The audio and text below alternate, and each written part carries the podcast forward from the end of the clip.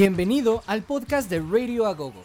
En este podcast hablaremos de las noticias, canciones e historia de nuestra artista preferida, Lady Gaga. Además, te traemos entrevistas con artistas, productores y profesionales que han interactuado con ella. Esto es Radio Agogo.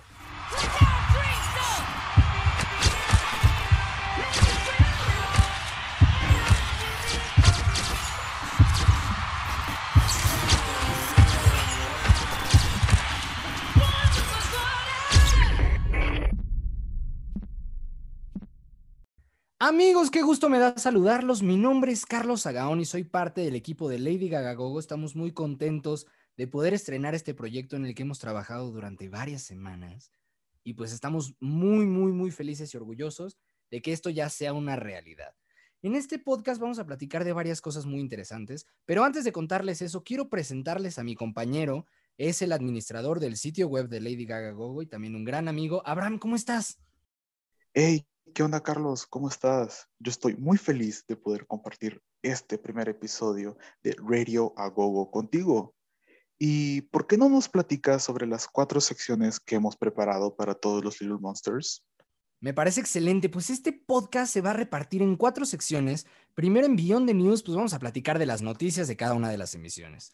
En Spill the Tea vamos a generar algún tema de debate para conversación, para generar diferentes puntos de vista.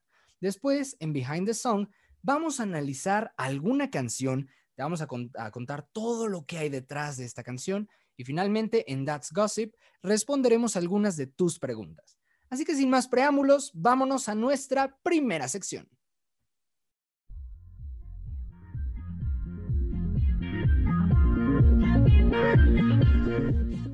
¿Qué hay de nuevo esta semana? ¿Qué premio ganó Lady Gaga? Nueva música, nueva película, nuevo video.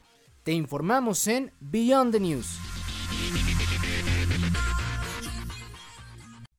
Bueno amigos, pues llegamos a esta primera sección. En esta ocasión va a ser un poco más larga que en otras emisiones porque ahorita tenemos que dar un repaso general por lo que ha pasado en este año 2021. aunque llevamos solamente un mes, han pasado varias cosas y es importante mencionarlos. Por un lado, no podíamos empezar de otra manera que hablando de la interpretación de Lady Gaga del himno nacional Star Spangled Banner en la toma de protesta del presidente Joe Biden. Fue una interpretación que fue aclamada por varios medios de comunicación como la revista Variety, el New York Post, etc., y felicitada por personas como Barack y Michelle Obama. Hay que recordar que es la tercera vez que ella canta el himno nacional en algún evento público. La primera vez fue en el New York Pride en 2013 y la segunda pues fue en el icónico Super Bowl del 2016, en el Super Bowl 50. Y pues bueno, Gaga se manifestó a favor de la campaña de Biden desde tempranas las elecciones y pues no podía ser otra que ella para cantar esta maravillosa canción. También, como segunda noticia, Lady Gaga dio una entrevista para USA Today donde habló justo de esta interpretación del himno y también el tema de la pandemia, pues que Lady Gaga se ha hecho muy presente y ha alzado su voz varias veces con respecto al cuidado de la pandemia y también pues a darle su lugar y su agradecimiento al personal médico que ha estado pues rifándose con esta situación que nos ha agarrado a todos en curva. Gaga dijo que se sentía muy honrada de que le hayan pedido cantar el himno nacional porque sintió que fue un momento de curación y de unión para, para el país tiene muy presente la construcción de la comunidad soñada por el doctor Martin Luther King en The Beloved Community. Y pues bueno, también mencionó que uno de sus familiares estuvo ingresado en cuidados intensivos por COVID durante dos meses. Esto lo declaró la revista People.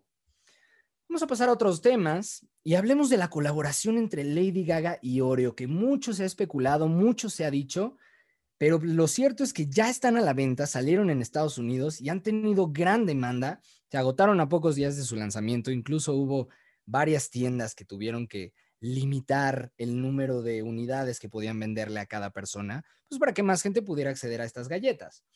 Se enviaron paquetes exclusivos de Oreo eh, que contenían tocadiscos de cromática, un disco vinilo de cromática, obviamente las galletas y también una paleta de sombras de House Labs a varios influencers. Y también, bueno, junto con la promoción de las galletas, viene un concurso Concurso consta básicamente de seis pistas y quien descifre el acertijo gana paquetes de Oreo autografiados por Lady Gaga.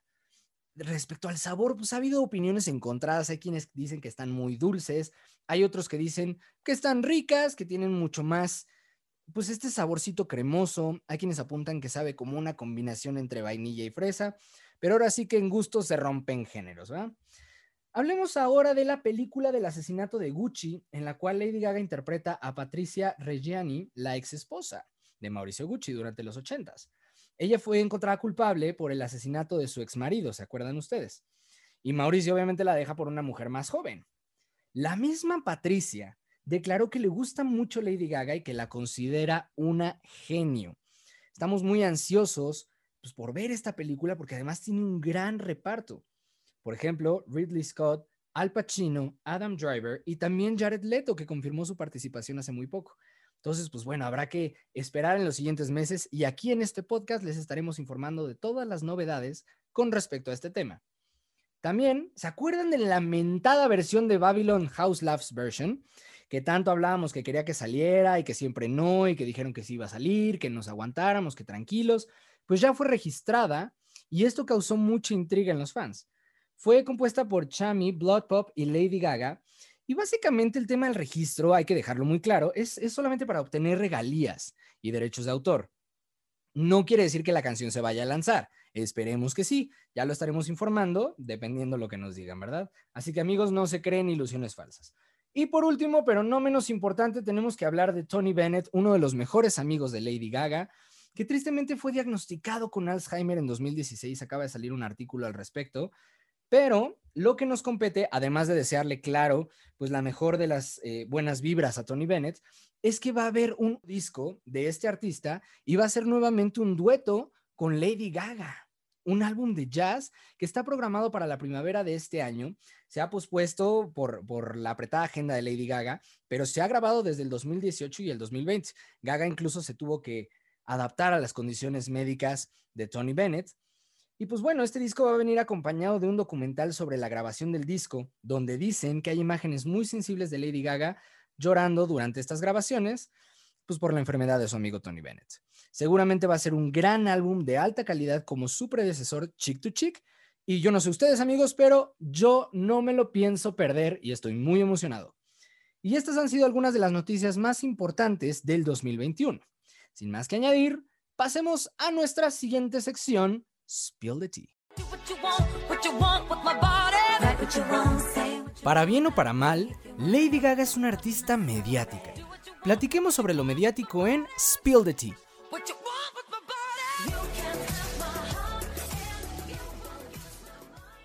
Bienvenidos a esta segunda sección amigos, esto es Spill the Tea y vamos a platicar de dos temas interesantes. Vamos a poner las cartas sobre la mesa y la opinión de mi co-conductor Abraham, al que voy a saludar en un momento, y la mía, y bueno, ustedes cada uno es libre de pensar lo que ustedes quieran, lo que ustedes gusten, saquen sus propias conclusiones. El chiste es solamente sacar un tema para que podamos discutirlo. Abraham, ¿cómo estás? Hey, Carlos, ¿cómo estás? Yo todo muy bien, todo muy bien aquí, emocionado. ¿Listo para el primer tema? Listísimo. Tendidos como bandidos. Así es. ¿Qué hay de cierto en el posible lanzamiento de Babylon House Loves Version? Esa es la pregunta sobre la mesa. Y antes que nada, pues quiero, Abraham, que nos, que nos des un poco el contexto. ¿Por qué surge esta pregunta ahorita? Pues esta pregunta surge debido a que hubo un registro oficial de la canción recientemente. Y más que todo, esto genera más emoción de la que se ha creado en meses anteriores debido a la filtración, también cuando se lanzó el comercial de House Labs, entonces crea más expectativas entre los fans. Ok, vamos a poner un poco en contexto, amigos, qué significa el registro de una canción. Para esto hay que entender un tema que me parece que es muy importante y es el tema de la monetización en la música. Normalmente, los compositores no monetizan con la disquera, es decir, la disquera paga al productor y al cantante al intérprete o a los intérpretes, a los músicos también. Pero al compositor le paga un sindicato. ¿Ok? Entonces, si una misma persona es el intérprete, es el productor y es el compositor, si, si llega a ser el caso, pues cobra su, su, dinero, digamos, en la parte intérprete y de productor con su disquera y lo demás va y lo arregla con el sindicato. Entonces, ¿para qué se registra una canción? El tema más elemental son los derechos de autor. Eso lo tenemos muy claro. Para que no la pirateen, para que no la roben, bueno, todo este tipo de cosas. Pero también es muy importante aclarar que con esto ellos pueden garantizar su dinero. Ahora, el tema que una canción esté registrada no quiere decir que la canción necesariamente vaya a salir. Amigo, ¿ha pasado esto anteriormente? Por supuesto. La mayoría de canciones, bueno, por así decirlo, todas las canciones que ha escrito Lady Gaga y que al final nunca se lanzaron, están registradas y se han filtrado en el tiempo, pero no tienen ningún lanzamiento oficial. Entonces, esa sería la razón. Exacto. Recuerden, amigos, que las canciones pasan por diversas etapas que hay canciones que los demos o las maquetas, como se le dice en español, sufren ligeras modificaciones con el paso de los tratamientos y la versión final termina siendo muy parecida al primer demo. Y hay veces que cambian diametralmente. Entonces también puede ser, no sé qué opinas tu amigo, pero también puede ser que la versión final del House Labs version no sea igual a lo que creemos que va a ser, ¿no? Exacto, sí, porque como ustedes saben, y como tú sabes, Carlos, al final la versión del álbum de Babylon es muy diferente. Cambian muchos aspectos e incluso puede que cambie hasta la letra en algunas partes, porque como tú lo explicaste, pueden haber uno o muchos demos y en este caso el demo cambió drásticamente y la versión final de Babylon es muy diferente. Exactamente. Ahora, nosotros tenemos la idea o tenemos el pensamiento de que es el instrumental del comercial de House Labs, justamente. Tampoco lo podemos asegurar. Puede que haya habido cambios. A final se tardó mucho el lanzamiento del álbum a que se registró esta canción o al menos a que la noticia salió públicamente. Ahora, yo creo. Incluso, incluso eh, la, la, revista V Magazine, cuando Lady Gaga fue portada eh, en una edición anterior, eh, publicaron imágenes del behind the scenes, del photoshoot, y se puede escuchar eh, esta versión de, de, Babylon, de House Labs, y se escucha con unos vocals muy diferentes. Sin lugar a dudas. Ahora, antes de cerrar este tema, que nos quedan unos segunditos para poner el siguiente tema sobre la mesa, que también está muy interesante, yo creo, y esto lo doy como opinión final, ahorita te doy la palabra, amigo, para que nos des tus comentarios finales, yo creo que estuvo bien la modificación de la canción por el tema que el disco es muy cohesivo. Si bien la otra versión podría ser muy buena, no lo dudo en absoluto y quiero que salga, pues lo cierto es que sí, como ellos lo decían, no embonaba tan bien con el estilo del álbum, eso considero yo. Nuevamente, cada opinión es muy respetable. Sin embargo, pues yo sí estoy muy emocionado porque salga y espero que sí. Amigo, ¿qué opinas? Igual, empiezo exactamente lo mismo que tú estoy muy, o sea, estoy a la expectativa si al final va a salir o no, si al final se va a filtrar, porque como tú dices, o sea, la versión final tiene más cohesión con el álbum, ya que como tú sabes, cada canción eh, pasa a la otra de manera con una transición. Entonces, como que al final la producción eh, de la, la versión del álbum es muchísimo mejor porque es más apegada al álbum. Pero sí sería bueno escuchar la versión House Labs para poder compararlas. Cerramos este tema carpetazo y pasemos a lo siguiente. Tristemente es una pregunta a la que no le podemos dar respuesta, pero pues vamos a dar nuestros pensamientos y algunos puntos que son importantes. Amigo, ¿Sour Candy será sencillo o no? Tal vez. Lo fue en algunos países de Asia, pero no se sabe. Esa es la respuesta. Amigos, con total claridad les podemos decir que no hay claridad al respecto. Hay muchos rumores. Cuéntanos un poco de eso, amigo. Pues los rumores han empezado a crecer más desde que Blackpink hizo su show virtual el pasado mes de enero, ya que durante los ensayos, las miembros de Blackpink eh, empezaron a subir videos en, sus, en su Instagram eh, cantando o tarareando Sour Candy. Entonces, todos estaban a la expectativa de como que, oh, eh, va a ser sencillo, oh, Gaga se va a presentar. Entonces, eso creó más expectativas y abriendo una posibilidad de que Sour Candy fuese un sencillo o no. Totalmente de acuerdo. Ahora, tenemos que tener algo muy claro, amigos. No podemos saber siquiera si la era va a continuar o no. Y por consiguiente, pues no le podemos dar una respuesta definitiva a esta pregunta. Me parece importante contextualizar y con esto no quiero hablar en concreto ni de Blackpink ni de Lady Gaga, pero a nivel musical, a nivel interno, más allá de lo que nosotros como fans sabemos o de lo que las listas de Billboard o los índices de ventas en plataformas de streaming nos puedan decir, hay una gran diferencia entre que un artista sea popular a que un artista sea rentable. Y eso no lo podemos saber del todo nosotros, porque no se toma nada más en cuenta los números de venta de las canciones y de los álbumes. Hay mucho más a profundidad que son datos internos de las compañías. Y eso tiene que ver en gran medida con el número de sencillos que tienen, con el número de exposición en entrevistas que tienen, con lo difícil que es conseguirlos para medios de comunicación y un larguísimo, larguísimo, larguísimo, etcétera. Ahora, ¿cómo nos compete esto al caso de Sour Candy? Amigo, platícanos. Pues, primeramente que todo, o sea, Blackpink está, ellas están en Corea y Gaga está en Estados Unidos, o sea, es una distancia enorme para tomar en consideración y aparte que estamos en la situación que, que está ahorita pasando el mundo. Entonces, esos son como que los factores clave como para poder tomar en consideración ser un sencillo, porque voy a salir un poco del tema de Gaga, porque incluso Blackpink tuvo un sencillo con Dua Lipa que al final no, no tuvo ningún video musical, pero la canción fue como sencillo, fue rentable, pero mm, es como que ahorita, eh, o sea, no, no se sabe lo que pasó, pero ahorita estamos como en incertidumbre porque no se sabe si va a ser o no va a ser. Totalmente, y tocaste un tema que me encanta. El que sea sencillo o no sea sencillo no tiene que ver con si va a tener o no va a tener un video musical. Son dos temas diferentes, amigos. Hablemos brevemente para cerrar esto antes de los comentarios finales de cómo funciona realmente el tema de las disqueras. Porque en realidad solamente hay tres disqueras muy grandes a nivel mundial. Las demás son filiales. Hacen mucho el paralelismo para los que no están involucrados en este negocio y lo ven desde fuera, para que lo entiendan más fácil. Hay muchas disqueras chiquititas, millones, que son como pececitos, otras medianas que son como pirañas y hay otras grandes que son los tiburones. Entonces, aunque pertenezcan a un mismo conglomerado, que son los que conocemos nosotros, las filiales son distintas y también en cada país, aunque sea una misma empresa, funcionan de manera diferente. A esto es a lo que se refiere Abraham cuando habla de la distancia de países. Entonces, tienen que coordinar dos equipos no solo las disqueras, sino también las agencias de management, porque sus labores son diferentes.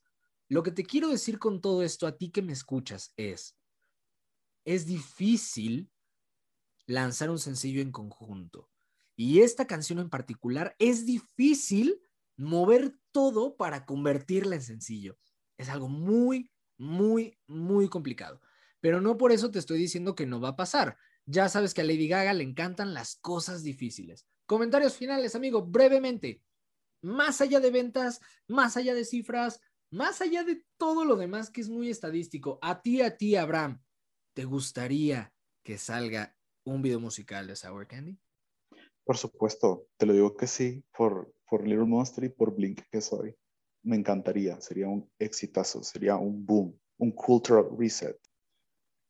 Ay, a mí me encantaría saber quién va a dirigir una cosa así, estaría loquísimo. Ese choque de culturas en un proyecto en común sería muy interesante. Entonces, sí, yo también espero que sí. Lo único que les puedo decir a los fans como conclusión, a los fans como, como tú, Abraham, como yo, es simplemente hay que esperar, amigos. Como Little Monsters, ya estamos curtidos. Hay que esperar y esperar y esperar y esperar. Y a veces las cosas nunca llegan. Pero ¿qué creen? A veces sí llegan. Pasamos a la siguiente sección. Estás en Radio Agogo.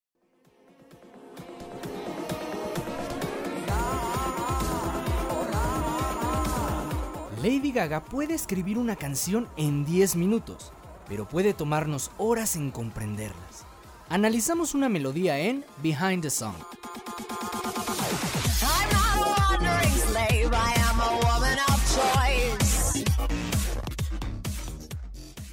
Ya estamos en esta nueva sección Behind the Song donde vamos a analizar a detalle alguna canción de Lady Gaga en cada episodio. Y hoy pues no podía ser otra que Sour Candy. Aquí tengo un co-conductor que es fan de esta canción. Así que amigo, ¿por qué eres tan fan de esta canción? Porque son mis cinco reinas, obviamente Lady Gaga y Blackpink. Estoy muy feliz de poder hablar de esta canción, así como cuando la escuché por primera vez, que fue un cambio total en mi vida. Me hizo muy feliz. Platícanos de esta canción. ¿Qué tiene esta canción de especial, de particular que convenga analizar? Pues primeramente esta es una canción dance pop y deep house, lo cual es el tema esencial de cromática. Y hace un buen contraste ya que Blackpink ha hecho canciones pop, pero nosotros sabemos muy bien que los dos estilos de Gaga y Blackpink son muy distintos.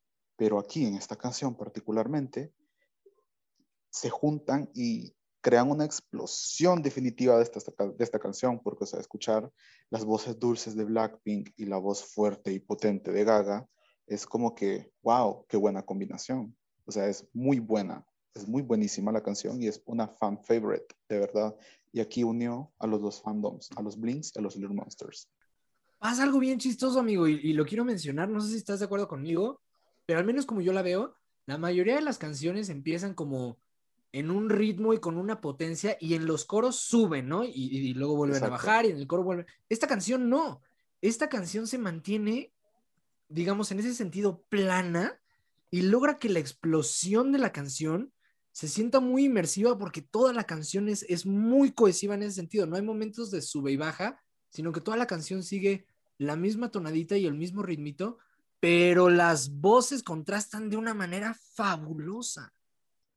La producción es fenomenal, o sea, prácticamente Burns y Blood Pop hicieron una excelentísima producción con esta canción. O sea, como tú dices, es plana, porque es sencilla. Incluso esta es la canción más corta que ha lanzado Gaga en la historia, ¿verdad? Entonces, pero al final la producción hizo su magia, ya que pudo contrastar de una manera excelente a estas cinco reinas, la verdad. Hablando de los contrastes y algo que me encanta mencionar, amigos, yo no sé si estén de acuerdo con esta alegoría.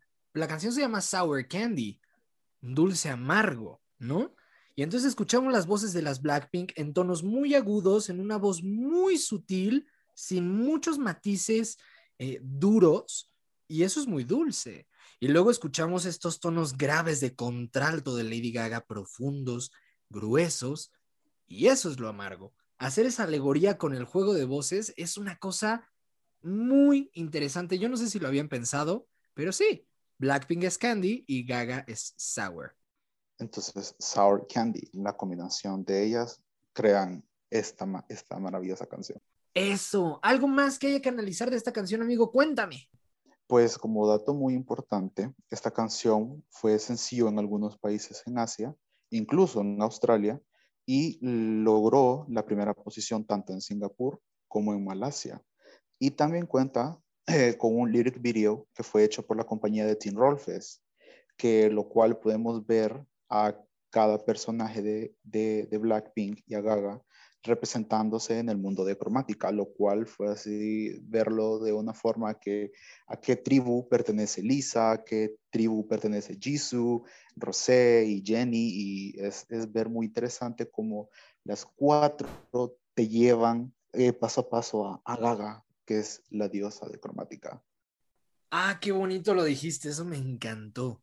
Ahora, melódicamente hablando, ya hablamos un poco del contraste en las voces, pero analizándolo más a detalle, Blackpink interpreta esta canción de una manera muy melódica. Lady Gaga llega incluso a hacer un speak rap, que así se le conoce, a la parte que va después del coro de la canción.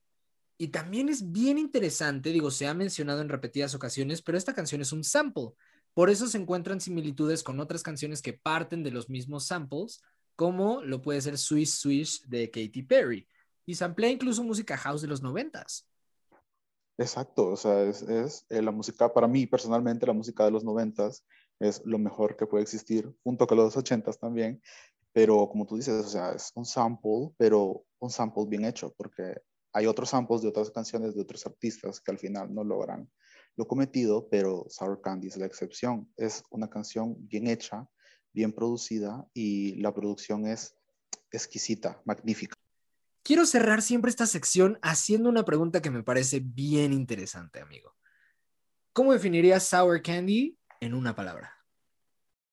Fantástica. Ok, yo diría contrastante. ¿Cuál es su palabra, amigos? Esto fue Behind the Song. Vámonos a la siguiente sección. Venga.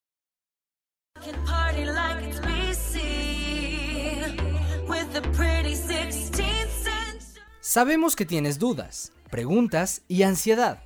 Tranquilo, nosotros las respondemos en That's Gossip.